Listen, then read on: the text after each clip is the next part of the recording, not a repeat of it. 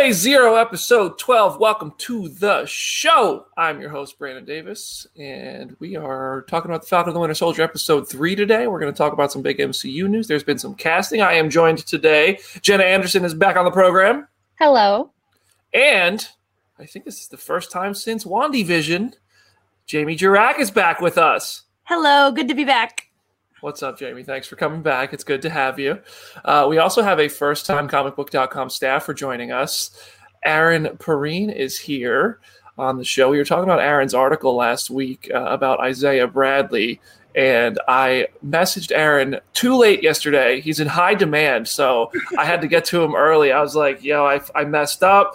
Uh, Aaron, will you please come on the show next week? And now on Phase Zero is Aaron Perrine. Aaron, thank you for coming on the show. All you left.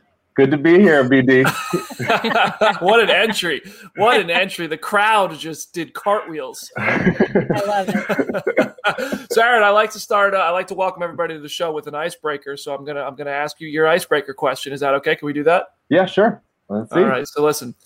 If you every time you leave the house for the rest of your life, you have to wear one Avengers superhero costume every time you go in public. Whose costume are you wearing forever? Every time you leave, you don't have to sleep in it. You can take it off when you come and put some pajamas on. But every time you leave the house, you got to be dressed up in superhero garb. Oh man. Um let's see. MCU edition. Uh let's let's go let's go Thor. Let's go Thor. I like a cape, you know? Ooh. Yeah, very, very okay. regal. Very, very regal. Or you know what? It, we, we keep it we keep it we keep it funky. If you just give me like the, the ancestral dress that T'Challa's rolling around with a lot of the time, I feel like that's real comfortable. The shoes are real comfortable. I can do that too. Yeah, yeah, there you go. I like that. The royalty right there. I dig it. I dig it. That's a good choice. I could see Thor. It might get a little tiresome carrying the hammer all day. You know what I mean? So I think that I think the T'Challa setup will be pretty pretty nice. That's good. All right. Well, welcome to the show, everybody. The comment section is welcoming Aaron. Thank you, everybody, for being so kind in the comments. We love to see that. Everybody's excited to have Jamie back. Everybody loves Jenna. Guys, I'm Brandon, by the way. All right, we, let's start the show with some news. We're going to talk about the Falcon and the Winter Soldier episode three spoilers. I put a poll up on Twitter. I asked you, should we start the show with the spoilers and the recap, or should we start the show with the news? Everybody said start the show with the news. They want to get the news and give people who haven't watched the show uh, yet a chance to enjoy the news. So that's what we're going to do. This is a show for the people. So here we are. Shang-Chi added a cast member, Dallas Liu, uh, from best known for Hulu's Pen 15, which, if you look at it on paper, you know what Pen 15 looks like. Uh, and no one knows who uh, Dallas is playing yet, but this isn't like added to the cast now. Dallas has obviously already wrapped production. Shang-Chi has been done filming for a long time, but this just made its way out. Uh, not really much to say here. We don't know who Dallas is playing. We don't know too much about Shang-Chi yet. I'm hoping trailers start to come out, but who knows? Black Widow trailers must be starting soon. I mean, we got a Suicide Squad trailer. I do want to talk about that in a minute, but we have two Suicide Squad trailers, which comes out in August, and we have nothing new for Black Widow, which comes out in July. So hopefully something soon. One thing I think we're all going to want to talk about, though, is another casting. Russell Crowe was cast in Thor: Love and Thunder. This kind of so what happened with this was very interesting. A a photo started to go around social media of the entire Thor: Love and Thunder cast hanging out uh, at a rugby match. First of all, rubbing it in all of our faces that people in places that follow rules and science can actually go out and have fun. Uh, so that looked like a good time. That they just also looked like a really cool group of people, and they were out. And among them, Chris Hemsworth, Natalie Portman, Taika Waititi, Russell Crowe. So the person who works over at uh, Deadline emailed, I guess, somebody at Disney, and they said, "Yeah, Russell Crowe's in the movie. Good idea." I don't know why I didn't think of that because I saw Russell Crowe hanging out, them, looking like Odin with that beard. Uh, but uh, does anybody have any guess who Russell Crowe is going to be playing in in Thor: Love and Thunder?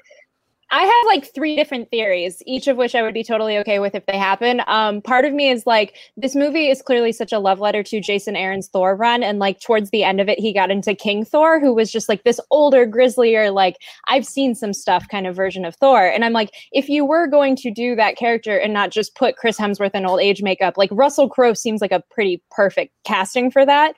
And then, like, I know as soon as the casting was announced, like, people were like, is he just voicing Beta Ray Bill? Like, Beta Ray Bill was trending on Twitter that day. And I'm just like, I would be very here for that if that did happen because that just feels crazy enough to work. I hope that is. eh, That sounds really good, and that's some stuff Taika Waititi would do. Yeah, Have have a King Thor. He'd probably be pretty funny too. Yeah. I kind of want him to be like a cosmic gladiator, though.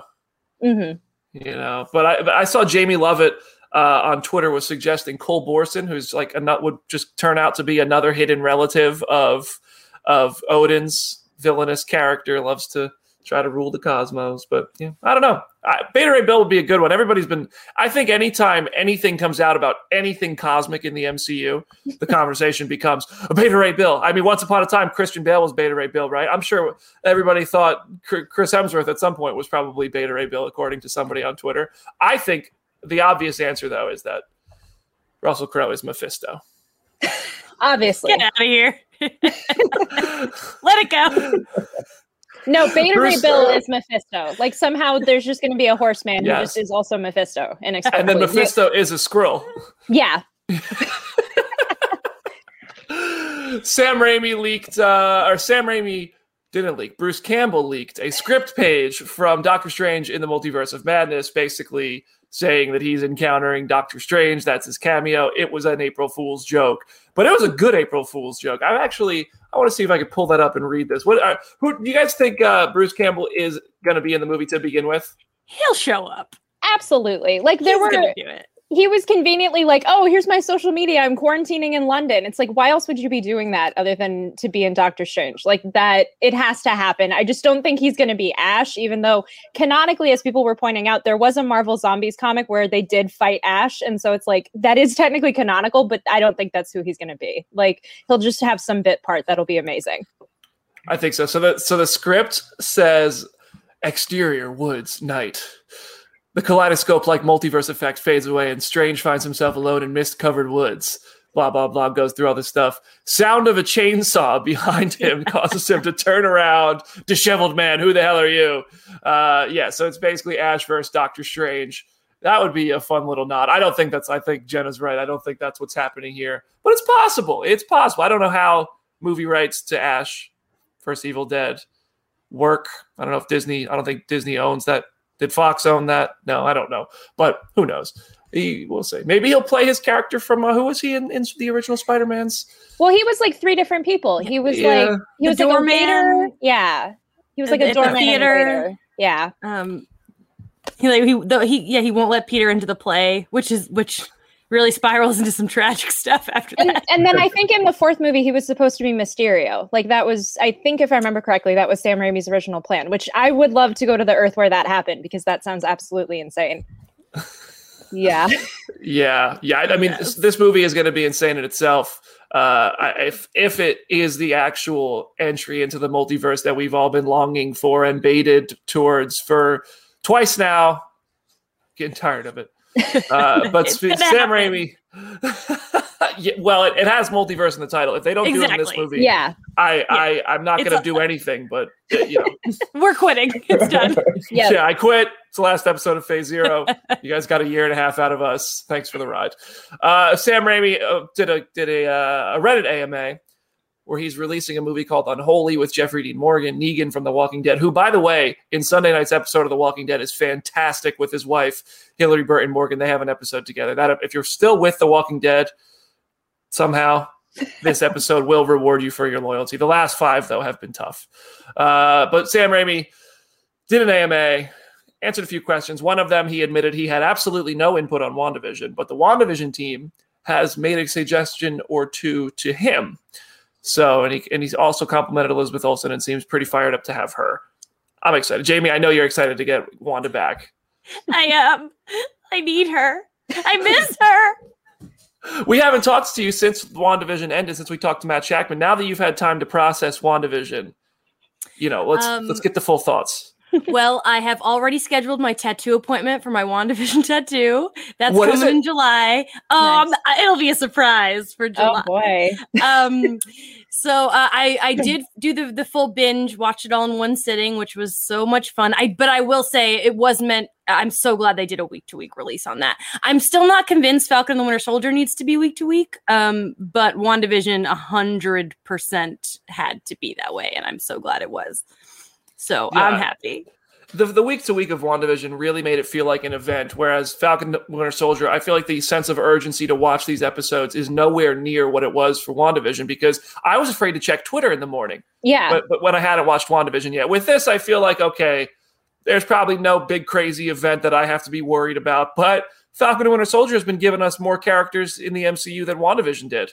Uh, it's giving us what we thought we were going to get out of WandaVision in that way, but I think WandaVision had its emotional core, had a big advantage on Falcon and Winter Soldier, at least from, from my perspective. Uh, and then the last thing here, Ryan Coogler, speaking about emotional cores, Ryan Coogler opened up about Chadwick Boseman uh, and moving forward with uh, Black Panther 2 in an interview with The Hollywood Reporter. I, I just want, I'm going to read what he said, but it's so hard to imagine walking into a theater and just watching Black Panther 2 and for even a second during that movie not thinking about Chadwick Boseman. Like that's going to be such a weird experience. It's going to be really tough. I mean, I, am obviously very happy they're making that movie, uh, but it's and, I, and I, I, can only imagine how tough it is going to be to make. But uh, I, Ryan Coogler said he didn't know what was going on. I knew what he wanted me to know. I miss him every day. I miss him in every way that you can miss somebody as a friend, as a collaborator, and it sucks because I love watching movies and I don't get to watch the next thing he would have made. So it's grief on a lot of levels, but then it's a deep sense of gratitude because I can close my eyes and hear his voice. You've got to keep going when you lose loved ones. I know Chad wouldn't have wanted us to stop. He was somebody who was so about the collective. Black Panther, that was his movie. He was hired to play that role before anybody else was even thought of, before I was hired, before any of the actresses were hired. On that set, he was all about everybody else. Even though he was going through what he was going through, he was checking in on them, making sure they were good. If we cut his coverage, he would stick around and read lines off camera. So it would be harder for me to stop, truthfully. I'd feel him yelling at me like, "What are you doing?" So you keep going.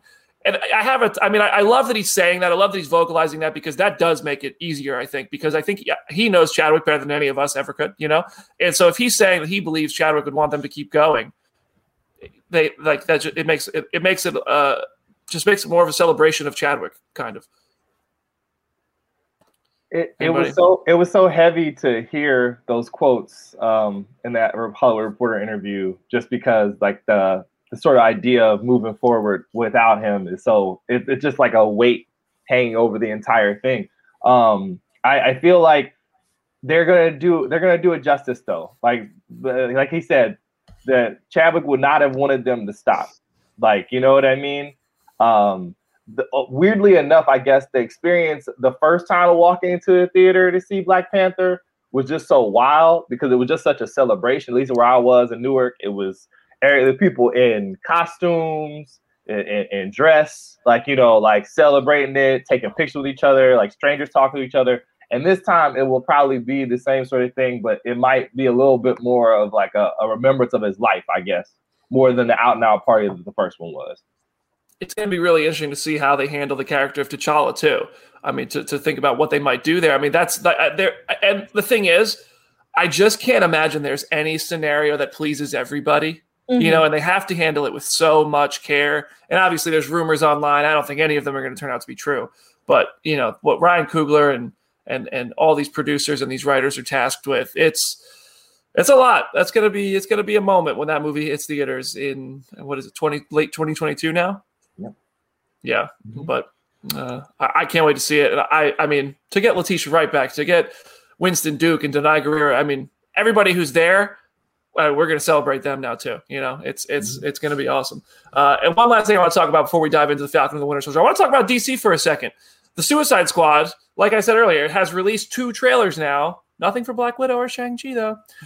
and I find this I I find this very interesting. I didn't love the first trailer of the Suicide Squad as we discussed last week when Matthew Berry tried to assault DC verbally.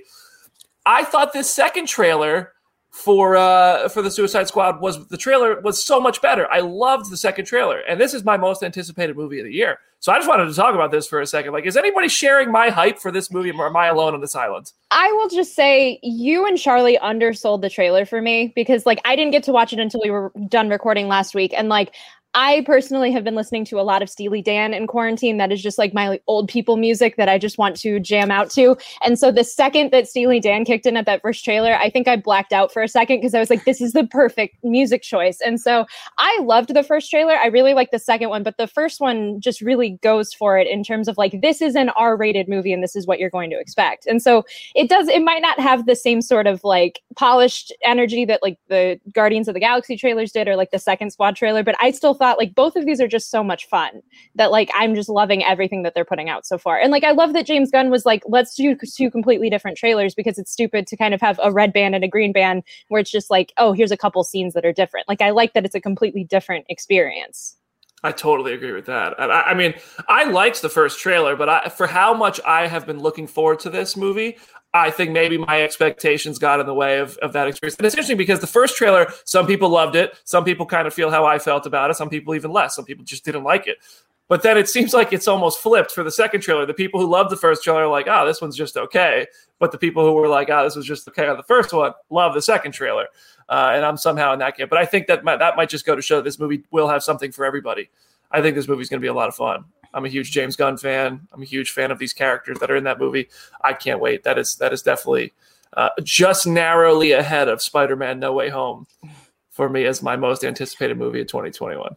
I'm so stoked about Stallone. Yes. I oh my gosh, I love Stallone so much, and that that reveal, um, because we've been we've been speculating for so long who the voice was going to be, and it's just too perfect. I'm so ready for this movie. it's almost like it, it, feels like he's get James Gunn is getting to do all the things he's not allowed to do at Marvel. Uh-huh. Like I think 100%. Warner Brothers when they welcomed him in when he had this kind of free agency period, which we all know he was fired from Guardians Three. Nobody knew he was going to come back at that point. Uh, and Warner Brothers said, "Make whatever you want." And it feels like this was like Warner Brothers realizing, okay, look, if we're going to hire this guy, we got to hire him because we trust him and not interfere with this movie, as we know Warner Brothers tends to do. And figures, of course, that finally it took quite a lesson for them to learn that, and quite a filmmaker for them to enable it, uh, enable themselves to uh, give a filmmaker some free reign. But it seems like James Gunn is really just going to kill off a bunch of DC characters and and do some crazy stuff. Also, Idris Elba shot King Shark in that trailer. Mm-hmm. Listen, I'm a big fan of Idris Elba, but uh, right now, I, I, I, I, stand thick boy King Shark, and uh, I have I have a problem with that. All right, we're going to take a quick uh, one minute break here. And when we come back, it's full spoilers for The Falcon and the Winter Soldier. So if you haven't watched The Falcon and the Winter Soldier yet, this is your chance to pause phase zero and come back to us when you have. See you in a minute.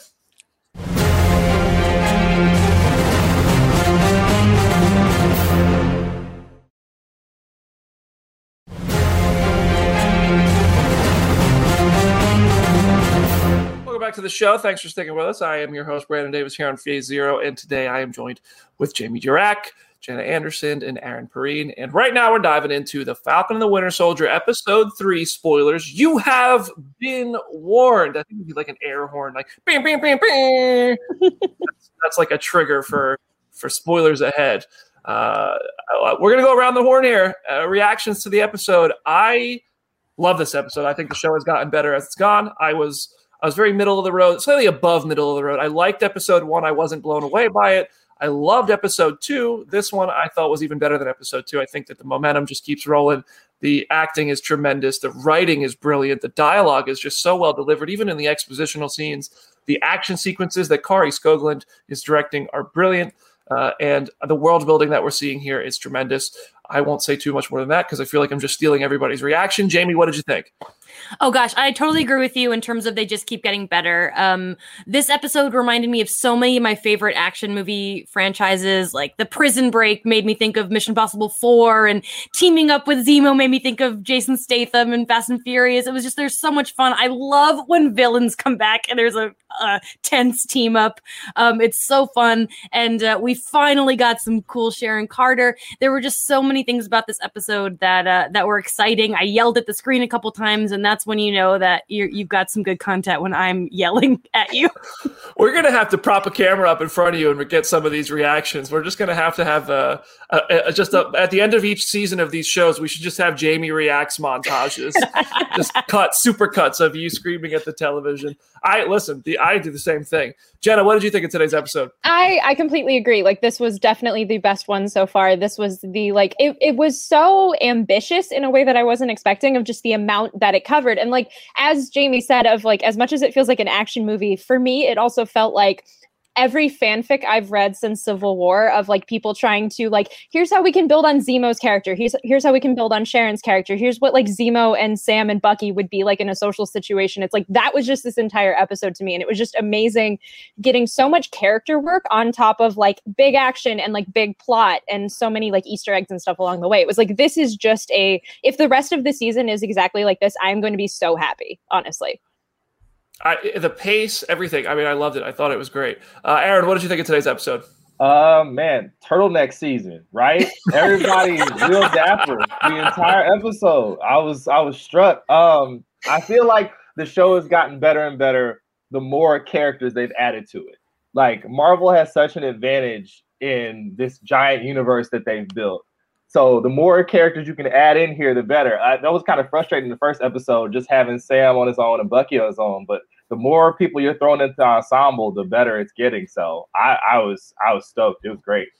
They just have the secret Krabby Patty formula for putting characters and scenes together. I swear they just make people they make people fun to watch. I mean, you hate John Walker, but it's still fun to watch him like just be John Walker. You're supposed to hate Zemo because you know who he is, but also like I kind of liked Zemo. I think I, he was so much fun to watch. And Sharon Carter, they reinvented her. We're going to talk about that. Uh, Sharon Carter came into the, came onto the scene in just the best way. So uh, we're going to talk about all these characters, their journey, some of the stuff. But first, I mean.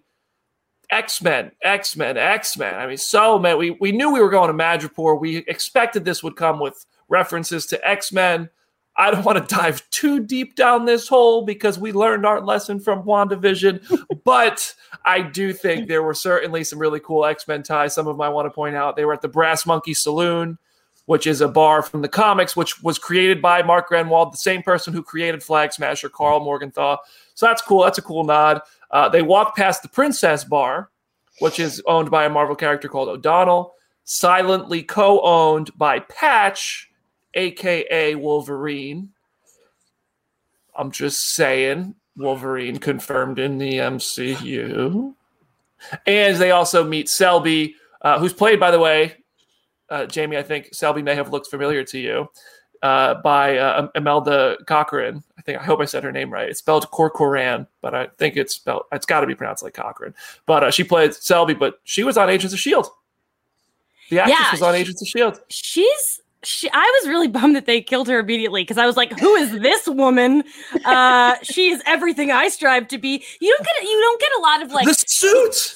I like know. suave lower level women villains like that. You don't get a lot of like kind of gangstery women's in the MCU. And I was like, marry me, and then she died, so that that was over. Honestly, thank you for saying that because that was my first. I, I didn't know how to like verbalize it because when I saw her, I was so struck by like I was like, wow, this is a character that's usually just a man. Like it's just like this this top tier, maybe not top of the food chain, but like kind of somewhere along uh, higher on the totem pole gangster characters. The cliche is that to just be a dude in a suit who's usually sitting there eating eggs and steak, making you watch him eat and show you his power moves. And it was it was uh, Selby, and it was awesome. So I really really enjoyed that. Uh, and if anybody's not familiar with Selby from the comics, this is a we don't know if Selby in the MCU is a mutant, but in comics, Selby is a mutant. Superpower there is to control computer binary code. Uh, part of the Mutant Liberation Front was the leader on Krakoa, not in Madripoor. So some differences already. I don't know. I think we're I think we're far away from getting Krakoa in the MCU, but you never know. Who knows? This show has been surprising us already. And Madripoor itself is just an X Men connection. Uh, wealthy like it's just a wealth of x-men connections uh conrad mack smiling tiger he's like isn't he, okay first appeared in new warriors number 19 in january 92 but he's sort of a mutant right Yes. am i wrong can somebody explain that jenna go ahead do you know like I, how to, I mean, I honestly don't know a lot more. I just do know that he is kind of a mutant because I was Like- looking at his Wikipedia page earlier this morning. So he got his powers from the well of all things Yeah. But I don't like his dad was a soldier in in the Vietnam War. He was like partially mutant, partially not. I don't know where that's gonna. F- I'm not really sure, but uh, I don't know. There's clearly they're not shying away from using these characters that I don't know if they could have even used. Like, could they have used Selby before the Fox deal? Right, like, I don't think so. right. honestly. That's Yeah. this might be the first character that the MCU has used that they bought back from Fox. That's Yeah. interesting.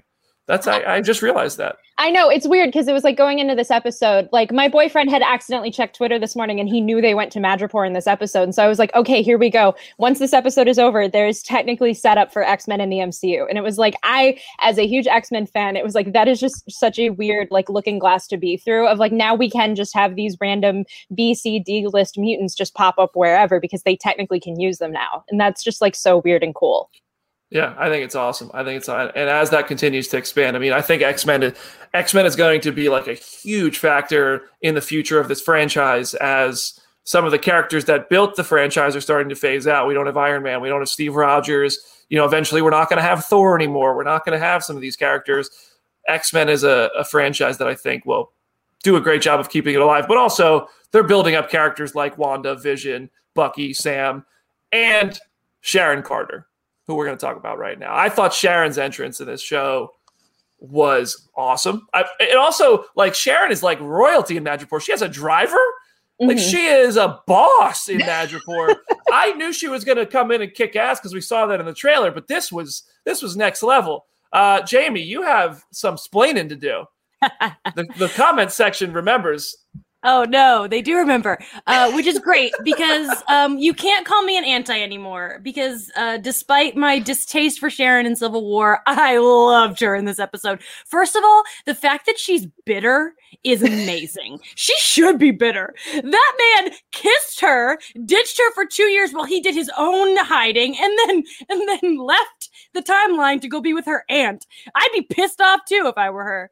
And uh, and not only that, but that fight scene she got when she like knifed the guy, that was a moment where I screamed at the TV. Um, she got to be so cool, uh, and I was so happy because she deserves that because she has never really gotten to be cool like that before. It's I completely, really- yeah, I agree. I was like, I want a Marvel one shot that's just like her in the five years of the blip, just like being this like huge royalty in Madripoor and like doing all of these art deals. And it's like, did she run into people like Patch or any like sort of just the, the usual suspects on Madripoor? Like, I need to know more because that is just such a cool status quo to put her in. Yeah, the Sharon Carter files coming to Disney Plus.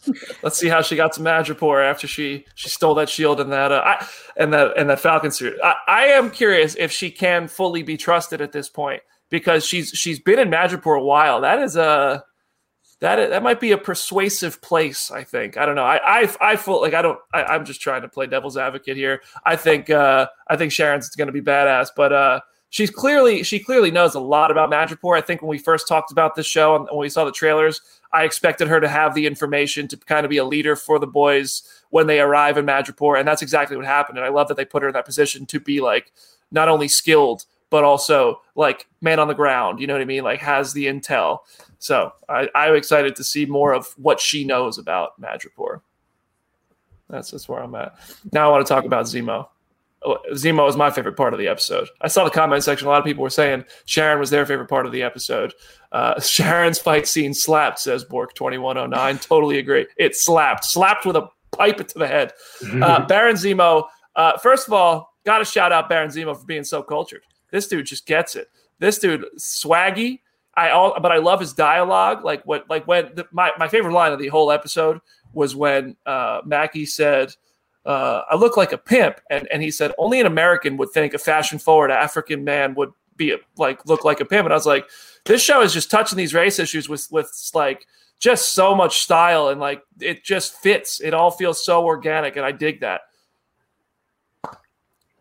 The uh, and also the the Marvin Gaye reference on the on the and when when when he when Zemo was a full on uh, Marvin Gaye stan, and Mackie and Sam Wilson was like, you're not you're not supposed to be a part of this conversation, but you're right. I was thinking that the fact that that's a Winter Soldier reference to when Sam was giving him that that uh, advice. it's weird too with the the dress and the cultureness and stuff. It was also like a weird way to link in uh, a nod to Sam's past as Snap Wilson too. You know, the the weird re- alternate reality where Red Skull made him into a pimp to like screw with Steve's mind or whatever. I didn't, even, I didn't even think of that. Yeah. Oh yeah. It's part of like the I think the 70s run of uh, Captain America. It's nuts. He's dressed like Superfly, like Starsky and Hutch. It's amazing. was that was that smiling tiger guy uh actually Anthony Mackie?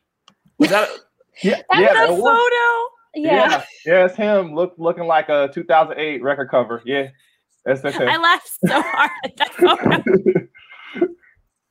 that was awesome. That was awesome. I do think Zemo kind of enjoyed saying attack and seeing Bucky go to work and feeling like he had a bit of control over Bucky. I think he kind of enjoyed that. Do you guys do you, do you think uh where where do you fall on the trust Zemo scale? I I like I trust him in this specific scenario. I do not trust him overall because it's like clearly he is just like okay, I normally hate you both, but at least we have like a common goal here of like we I want to destroy the super soldier program too. So I guess I will help you in this instance. But like this episode so, like just in the span of 50 minutes, I I went from like Zemo being one of my least favorite MCU villains of like he was just so underbaked in Civil War and it felt like there was so much more you could do to him of like oh, in the span of an hour, it's like he's rich the way that he is in the comics. He's technically a baron and he has just this swagger and energy that he did not have before. And I'm just like, I need more of him now. Like, I want this Zemo anywhere that you can put him because he is just so good. Yeah, if they don't if this isn't building towards Thunderbolts, yeah. um come on. Jamie, did you have something? I just he just looked he put on that coat and I had the same reaction. I was like, marry me. Um, that's, that's me with anybody. And like I I just want to marry every single character in any show.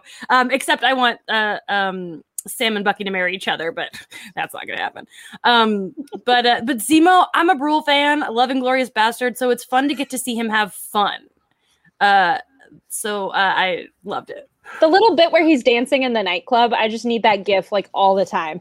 Like, just watching him just groove at a dance club was everything I didn't know I needed. Can we all hit a fist pump so that Dottie can clip it and we can all be doing the Zemo? like there it is. Yeah, yeah, there you go. I'm sorry. Sorry, Jenna. I'm sorry you had to be on the big screen for that. I know, I'm so sorry. I that was Richard. I Richard in the control room just did you dirty. I'm keeping you up there. Thank- Thanks, guys. I think I think you looked great. I think you killed it. I think you Thank killed you. it. Everybody who's listening to us in podcast form right now is like, what just happened?" So confused. like, what did they just do? What did I what did I not see? That's why you watch the show live. And if you are watching live on Twitch, make sure you follow the comicbook.com channel. Hit that follow button. Uh, in classic YouTuber form, smash that subscribe. All right. And now I want to talk about Dr. Nagel. This is a scientist uh, in comics from Project Rebirth, helps create Captain America. Uh, I don't know if that story is going, like, if how that story is going to be altered for the MCU. And the Isaiah Bradley story that uh, we were talking about last week, which was written by Aaron, I think a lot of everybody who is listening and watching right now probably went back and read that. So, Aaron, I mean, if you want to talk about this uh, this this past of Isaiah Bradley, I'd love to hear from you because you seem to know the ins and outs of this character really nicely. Uh, well, uh, Nagel does play a part in Truth, Red, White, and Black from back in 2004. Um, when you know Bradley makes it to the Air Force base, or excuse me, the Army base uh, down there, he he sort of you know gets acclimated with his like unit, but pretty quickly on, Nagel and another scientist come through and decide that we're going to use these soldiers as test subjects for the super soldier serum. And you know, when of course they face some resistance, there begins like a giant government cover up. Uh, they kill almost the uh, entire like camp. Like they kill the commanding officers. Uh, Isaiah and his and his like unit drive off to the sounds of gunfire in the background. So the idea that there would be some sort of massive government cover up does have a little bit of roots in the comics. Um, it's interesting though that they tweaked his origin here, where he's like a younger scientist that wouldn't have been around for the original super soldier serum, uh, and then also that he gets you know taken away by the blip and then comes back and it doesn't know what to do, so he just comes back and keeps working on the serum because like what else am I supposed to do? My life got up into like everybody else's.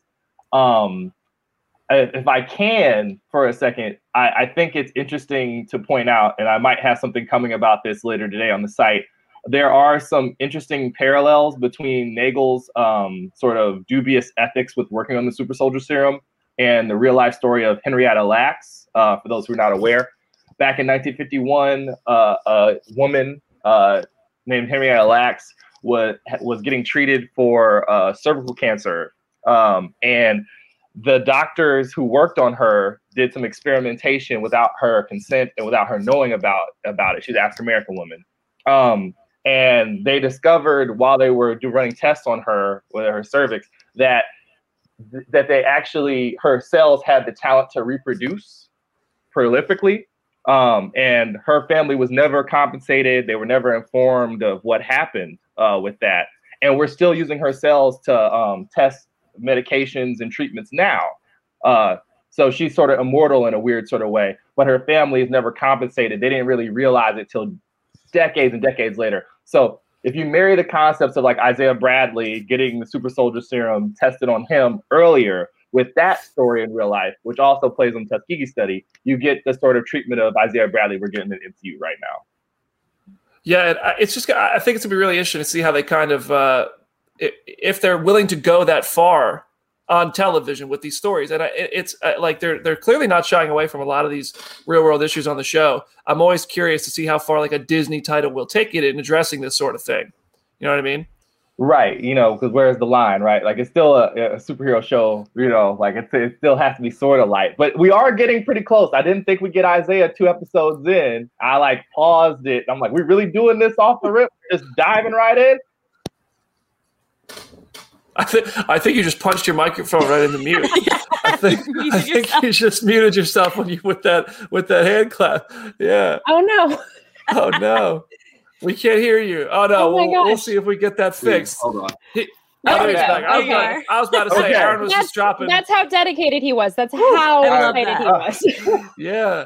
I was about to say Aaron comes in dropping knowledge bombs and then the microphone stops working. We're gonna have to stop the show. We're gonna have to halt. Yeah. All right. Got uh, ninjas.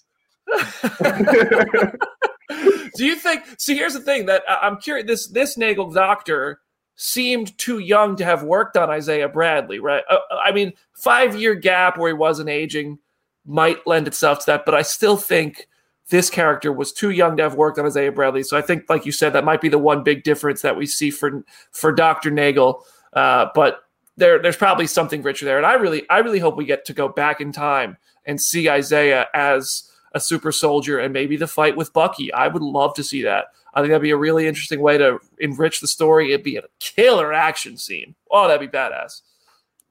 Jamie, are you, you fired up? I think you look pretty excited. I love it. I want people to punch each other. so, yeah. That's all we ask of the MCU. Just That's all I want. Hot, hot people punching each other. Punch and then kiss. Punch then kiss. That's all I need oh my gosh! Uh, I, I, thought Zemo was going to be making a break for it when Nagel's uh, little underground slab uh, was exploding. I thought Zemo for sure was like, "This is my chance. Psych, I'm out. Peace." Didn't run. Didn't run. Had a cool blue car put on his purple mask. I thought we were going to learn the origin of the purple mask. We we I love yet. that he just has it. Like I love that it's just a thing that he has. It's like it's he should have worn it in Civil War, honestly, because it, that kind of bummed me out watching that movie. I was like, he needs to just have the purple face mask. So getting that now and just not really having any justification behind it, I'm like, I'm totally fine with that because it's just cool. Yeah, I, I I also think like we don't need an explanation for everything which lesson learned WandaVision. I'm going back to that. I just I'm gonna I'm gonna keep harping on it.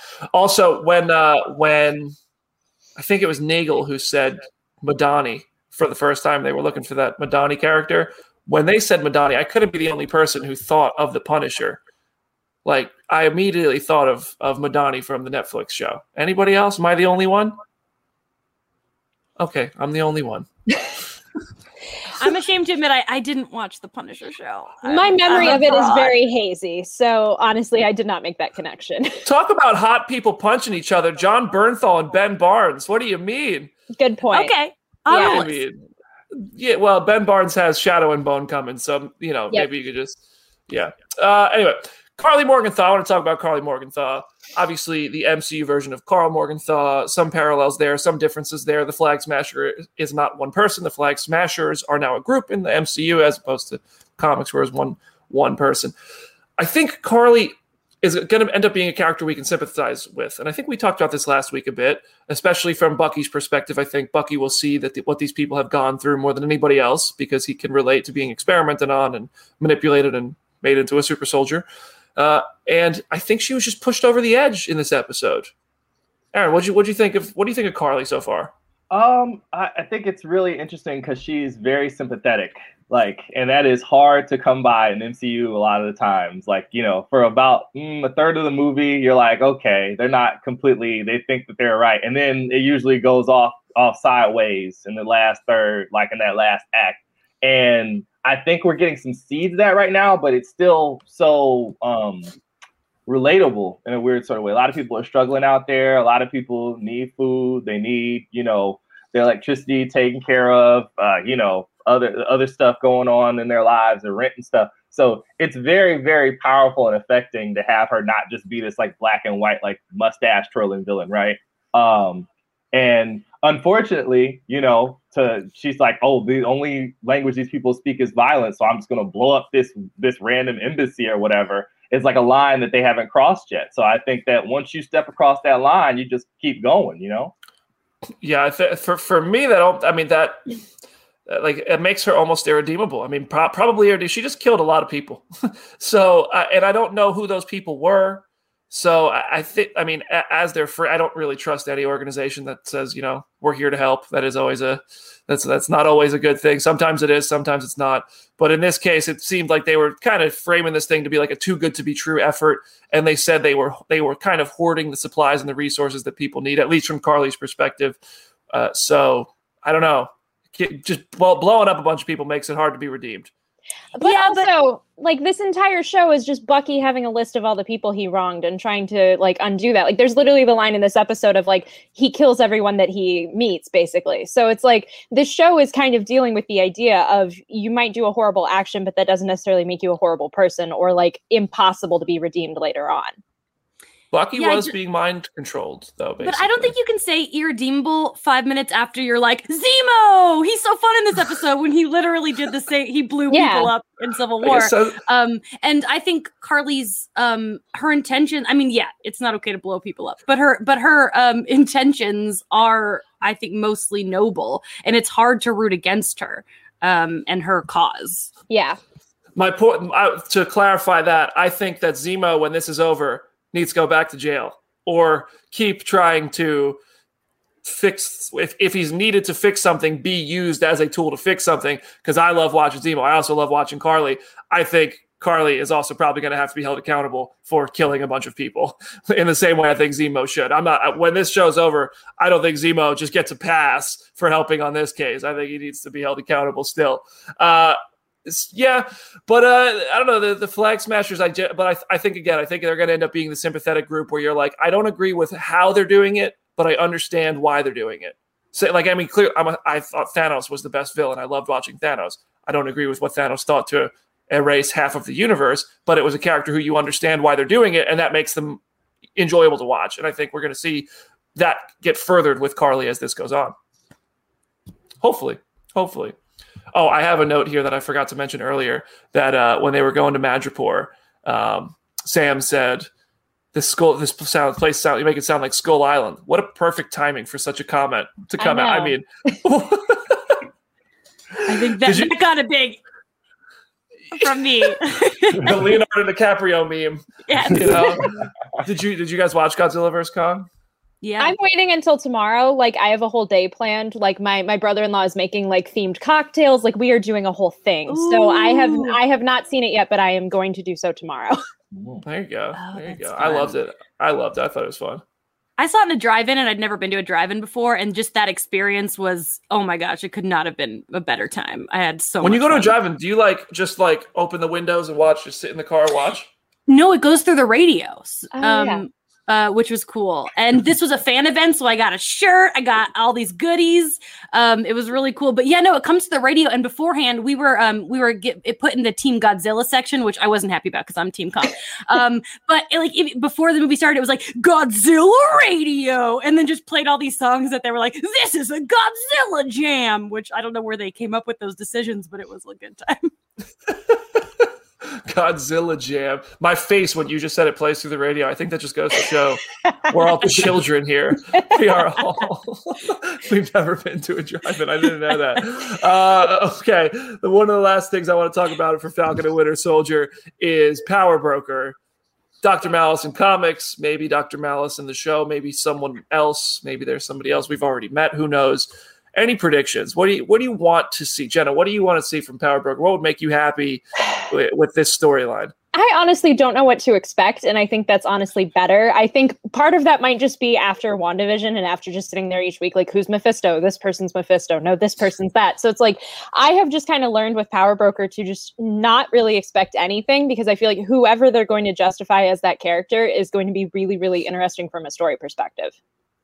Yeah, I think so too. I I, I keep looking at that interview that Malcolm Spellman did where he talked that up. He he told comicbook.com that episode five was his favorite and that it's the one that's going to make you cry and really emotional. He also said there was a character that he really wanted to have featured on the show. Uh, they almost didn't get this character, and then they did. I'm guessing maybe we've met this person. Uh, it might be somebody who plays Power Broker, but I think he's probably talking about Ayo, who was played by Florence Kasumba. Who, if you don't recognize, if if Florence Kasumba looks familiar, that's because she was in Captain America: Civil War. She was in Black Panther. She was also a voice in The Lion King. She's tremendously talented.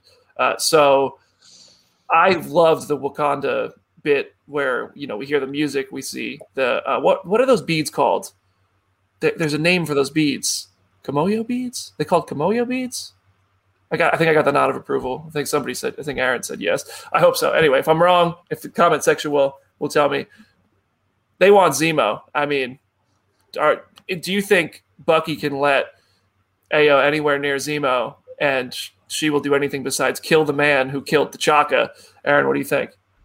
Um, I they they've chased him to the ends of the earth, right? Like you're out here putting the beads and establishing a perimeter. It seems like they're gonna try and go get him right now. Um, like you know, this is still real personal. You know, I think that once you eliminate Klaue, he's the second biggest enemy of the state of Wakanda, isn't he? Uh, I would. Yeah, I mean, kill the King T'Chaka. So I, yeah, yeah, yeah, yeah. I can't think of anybody who they would want more. It's, he's the top of the list. He's got to go. I don't. I don't even think he's going to end up back in U.S. custody. I think he might be in a cell in Wakanda by the end of this. Do you think? And it's it's so tricky to, to think about how they could navigate this with with the loss of Chadwick and how the stories are going to have to to be kind of navigating this. But like, what what would they do? What would Wakanda do with Zima? Would they kill him? Would they put him in a cell? I mean, it depends on who gets him there. I think because there's we saw in the first Black Panther movie there are kind of different uh, ideologies in how to handle this kind of thing. Yeah, I honestly don't know at this point. Like I I haven't even really thought that far. I just thought they were going to like try to kill him or apprehend him and then it's not going to work because it seems like he's still going to be involved in the rest of the show. So I honestly have no idea. Yeah, there's no way he dies in episode 4. I don't no. think I don't think Ayo's just going to put a vibranium spear through Zemo's chest in in episode 4. I did like the guy getting speared. This yeah, is what Sharon might. yeah, some who threw that? Did Bucky throw that? Yes, I think so. Yeah, right through a dude's shoulder. That was crazy. Anyway, last thing I want to talk about on today's show is the Shield. Uh, John Walker has it right now. Lemar is certainly the more reasonable of those two. Uh, and that du- that duo is fun to watch, but I really don't like them. I really, it's fun to hate them though. I, mm-hmm. I, I mm-hmm. Wyatt Russell's so great. I love a legacy. I love that he's Goldie and Kurt. Like you can see Goldie and Kurt coming through him. And uh, but when he said, "Do you know who I am?" It's like, oh, when you have to say stuff like that, you are not Captain America. It and was, it was that was ugh, it made my skin crawl when he said it. That. It had like, "Can I speak to your manager?" energy. Ugh. Like it was the same kind of thing. like yes, yeah. yeah yeah, that was that was like, oh, I hate you, bro. I didn't like you before, and now really hate you for that moment. It's just that's just a testament to the writing, though, and also Wyatt's job. And the Wyatt also, by the way, knows that everybody hates this character.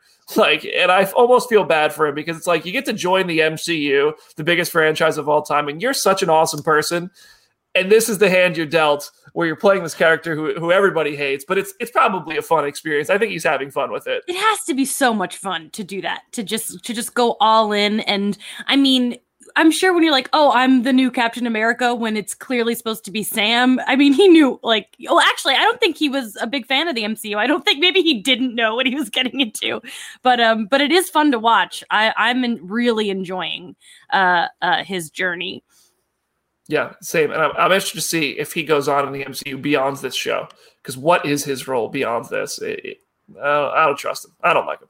But uh, Bucky and Sam were debating taking the shield. We all kind of, it's just like, come on. Sam's taking the shield at this show. If we don't get a Falcon Captain America suit before the Falcon Winter Soldier is over, then, you know, just give us Ralph Boner at that point, right? So I, I think there's no way, but I do, I do love the the conversation that they have where Sam is like, you know what? I should. You're right. I, I, I made a mistake. I shouldn't have put it in a museum. I should have destroyed it. And Bucky says, before I let you destroy it, I'll take it myself. Which I think this is just kind of a play on the comics. Bucky has been Captain America in the comics. Sam has been Captain America in the comics. They're kind of playing with that. But to me, I, I mean, Bucky as Captain America is a cool idea. But if it's not Sam, Steve gave the shield to Sam. We all want. We're all ready to see Anthony Mackie in that suit. Jenna, what do you think? Or who, you, there's no other way this could go. I like I completely agree with you of like as somebody who really likes Bucky Cap in the comics, like I like the way that they are acknowledging that but also not completely taking it away from Sam. Like I know once Sam gets the shield and becomes Captain America, like that will be it, but like it's clear that they're going to kind of deal with that between the both of them between now and the end of the series. And I think that's honestly really interesting because at the end of Endgame it just seemed like, well, it's Sam's now and that's kind of that and like Bucky is just kind of standing over to the side and just okay with it. And so I like the idea of it kind of becoming not like a source of conflict, but like a thing that they both have to deal with together. Yeah. Yeah. Uh, I want to answer a couple of questions from the live comments section. So if you guys want to talk with us, ask us any questions, have us talk about anything that, you know, from the show or from the MCU as a whole, this is the chance to do that. Uh, while you drop those comments in, uh, I mean, anything you guys, any, anything you guys want to point out from today's episode that you particularly liked or didn't like? The only, I'm, go ahead. Oh, uh, the opening, the um, the like the video about um, uh, you know, coming together uh, after um, it was like a PSA kind of a thing. Um, that I don't trust whatever's going on there. Um, that that reminded yeah. me very much of like some Skynet stuff. Uh, so I'm really interested to see what's what's happening. But I also love when uh, I think I've said this in the past, but when the last Spider-Man came out, it, it, did seem like things seem a little too easy eight months later, and I'm so glad that we're going back and seeing that it's things are not easy when half the world comes back. So um, uh, that was cool. I agree completely. Yeah. Yeah, it, it is cool to see how they're dealing with like sit like citizen fallout of Thanos snapping and all that. I think that's really cool. Question from casually cosplaying.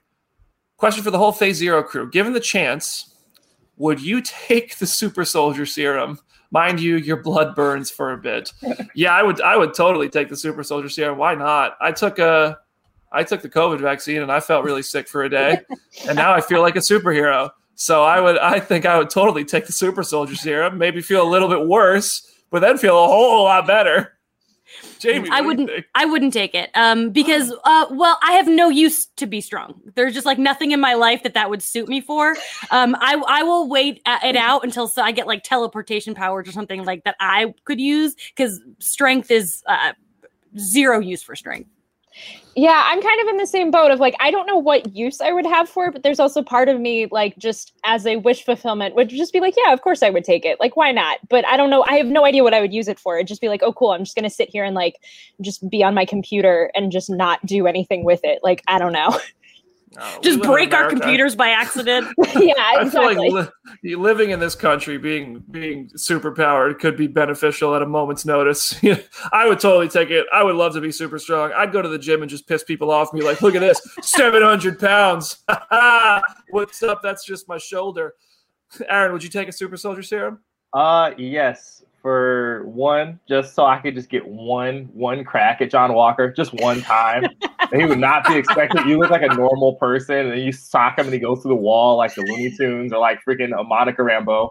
Um, and second, just to go to a YMCA and pull up for like a normal pickup run, and they're like, "Oh yeah, you can you can like play a little bit and then dominate for the entire time I'm there and then walk off like nothing happened. It'd be Of course. glorious. Have you? Has anybody been watching Superman and Lois Yes, yeah. With uh with his son playing football and all that? Uh-huh. Like I was like, yeah, I probably would do the same thing. I'm not gonna lie. if I had these powers, I'd show up to the football field and be like, yeah, all you jerks, how you feel now? Stiff arm. Uh, I saw one question. Oh, so I, this one's this is kind of a broad question. This comes from CJ Dar four. What would be your dream MCU X Men casting? I don't want to run through all of the X Men, but if you have one on top of mind that you think would be a particularly exciting casting, a, a character and an actor who you've just kind of Aaron looks like a. is there something brewing down there? I, I'm thinking. I have a couple of them. Go. Somebody else go in front of me. I know, me too. I have like 20 off the top of my head, and I'm just trying to decide like the one that I want to share here because it's like I've fan cast like the entire X Men roster at this point in my head. I I'm really too like Taron attached to the Egerton old- Oh, oh, for Wolverine. Yeah. You so wait, hold on, Jamie. You want to you? I'm just like too wait, attached to every all the everybody else that it's really hard for me to think about it. Um, I mean, like I will accept this new generation, and uh, but uh, but it's it's gonna take some time. So I don't really have anybody in my head swirling. I'm just gonna soak in the past people while while I still can. I am totally ready for the reboot. I, I I do dig the previous casts, but uh, I think that the MCU is going to go in a direction that's so drastically different from what we saw in the previous movies. Like we're going to use X Men. Like give us give Bishop some time to shine. Like get, make Bishop matter more than than the movies did so far. Give some of these other characters that haven't even been in there yet, like that, uh, some time to actually be developed characters. Uh, yeah, I don't know. That's anyway. Uh, I like Taron Egerton as Wolverine, though, as I just said. Anna Diop as Storm, says Axel Guerrero. Anna Diop from Titans as Storm. Okay. hmm Viggo Mortensen as Magneto, says Duke Blade. Inter- okay. Uh, that's actually surprisingly Magento in the in the typo there. I'm a huge Magento stan. I cannot Magento. wait for Magento to be in the MCU. He just controls purple things. That's just it. I would watch that. Weird. Honestly, though, like the X Men are so specific that there realistically could be one that just has that power set. Like there are the most specific sets of powers in the X Men. Like nothing is off limits. Give us the five original X Men as kids, says Daniel Cordova. Uh, okay. I'm, I'm yeah. All right. I, I, I'm just, I can't wait to see the X Men. I'm sure whatever they have planned. I'm trying to find one more good question before we wrap up today's show. A lot of people asking, do we think John Walker is going to take the Super Soldier Serum by the end of the show? I mean, probably if they want to continue John Walker's stories. It's very interesting. My thing with this is this is like a very rare instance where we really have no idea when or where slash if we will see these characters again. Obviously, we will see these characters again, but usually we know they're in the next project. They're coming in this time in this title. We don't. So I think he's gonna take it, but I also think he's gonna die. I don't think he's surviving this show, but that's just that's just what I think. See, I, I like mentioned this last week of like I feel like we're getting the opposite of his run in the comics of like in the comics he started out as a villain as US agent and then he became like this kind of more redeemed but still kind of complicated and messy Captain America and so it's like now we're getting the reverse of that where I feel like by the end of the series he might take the super like the the serum and he might be US agent and it's just kind of like reconciling with like oh hey I'm a little brash and not necessarily Captain America but I still can be something that's actually useful. Yeah, I see. There's so many people in the comments saying Zac Efron. Oh, Oh, yeah, give me. Efron doing anything. the thing about Zac Efron, Efron. Efron is the problem with Efron is that he's so hot that people don't realize that he's a comedic actor. Kind of like I. Hemsworth is a really good Yeah. at comedy. Mhm. Uh, Efron would do great in a role that that is comedy soaked. I would love to see that. And he's ripped, I so think you he's know that super would work, too. talented. Yeah, Yeah. he's super talented. I was watching Zac Efron's travel show on Netflix, and I was just like, "Can you save some for the rest of us, bro?" Like, I know, why- right? Zach Efron grew a beard, and I was just like, "Oh, forget it. It's it's a wrap. I could never even try to compete with you, and I thankfully will never have to." a lot of people don't want to see U.S. Agent die. Uh, I don't know. So a lot of people do. So I see Dottie Layla. Woo, John Walker dying. Wow. Wow. Oh wow. Zemo is the MCU's Batman. He even has an Alfred. I mean, listen, Sharon also might have an Alfred. Maybe Sharon is power broker. Who knows? I don't think so. I feel like I we have to think so. acknowledge that Jim has been in the comments, I think, for a long time, and no one's. I was going to see how long shout we could go. I was I felt- everybody. at- I gave in. I couldn't do it. I felt bad. Poor Jim. everybody in the comments is saying, "Say hi to Jim," and then Jim actually at one point said, "BD, say hi to Jim." Jim, Jim referred to himself in the third person. Jim has been temporarily banned. yeah. from How Phase long Zero. is he banned? Like I was What gonna happened? What did Listen, I I, miss? I He- really. He yeah. he yeah he said some things about like chris evans in the helmet and whether or not it looked dorky and brandon took offense in that and so he has been like there was a hashtag like he is temporarily banned but i don't know how long Oh my gosh. yeah This is what happens when I'm gone Jim for two over weeks. Jamie, you, Sorry, you leave and the ceiling falls. Didn't, didn't mean to bring up such a raw subject. Everybody in the comments, take it to the comments, take it to Twitter, hashtag Jim is over party, make it a worldwide trend. Let's get it going. That's today's show. Maybe Jim will be back. I love this group. I love have I love the I love this four of us. So this is a fun group. I- I, want to do this again sometime. Jim is still Sorry. Jim. We don't no room, no Chris Evans slander on this program. Okay, we do not slander ca- our our true Captain America. Okay, that's a great. Uh, thank you guys for a great show, and everybody in the comments. Thank you for being so much fun. And there, I, I last week we had some toxicity in the comments. We banned some people. This week it was a lot of positivity. I love this community. I love when we all have fun and make everybody feel good. That's what we want to do here on Phase Zero. Uh, Jenna, thank you so much for coming. Where can we find you on the social medias? just search hey it's jenna lynn basically on any social media and you'll probably find me so just There keeping it it, easy Jamie, where can we find you?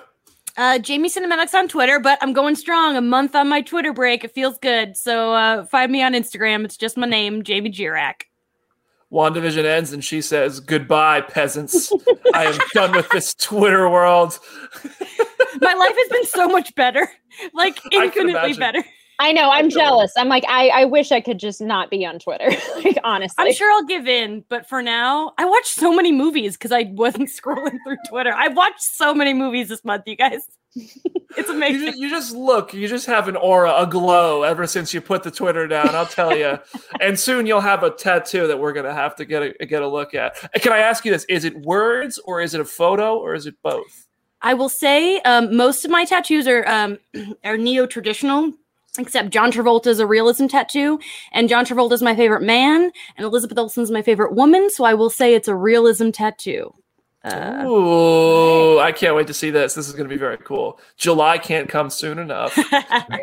Aaron, where can we find you uh, anywhere on social media or on comicbook.com? Uh, well, uh, my name is my name on comicbook.com. So that's Aaron, A A R O N P E R I N E. And on Twitter, you can get at me at, at Summit Lake Hornet because I am a LeBron stan and that is what we do. Um, also, shouts out to anyone in the chat who's a big Russo's fan because I went to Case Western where they went to school at. So that's kind of how I got here.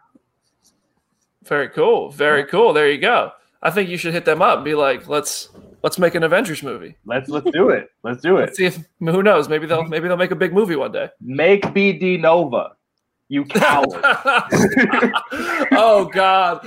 Uh, you you know I want you to know, Aaron. I've been keeping up with the comment section, and uh, there are some Aaron stands on Twitch today. So you officially have a fandom.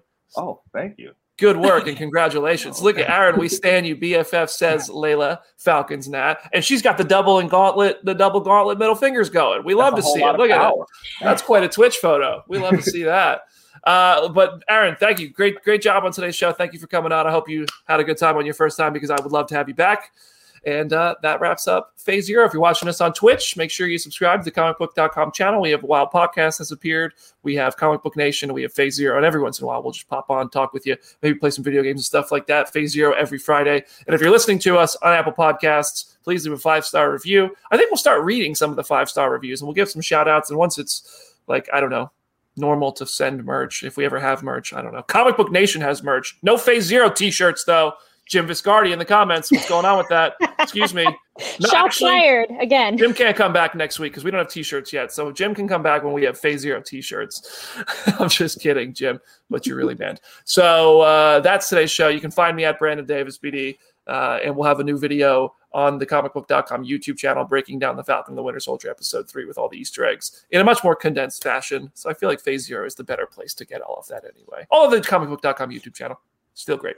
You can find Chris Killian in there, with the Daily Distraction, five days a week. I'm rambling. That's today's show. Richard, send us home.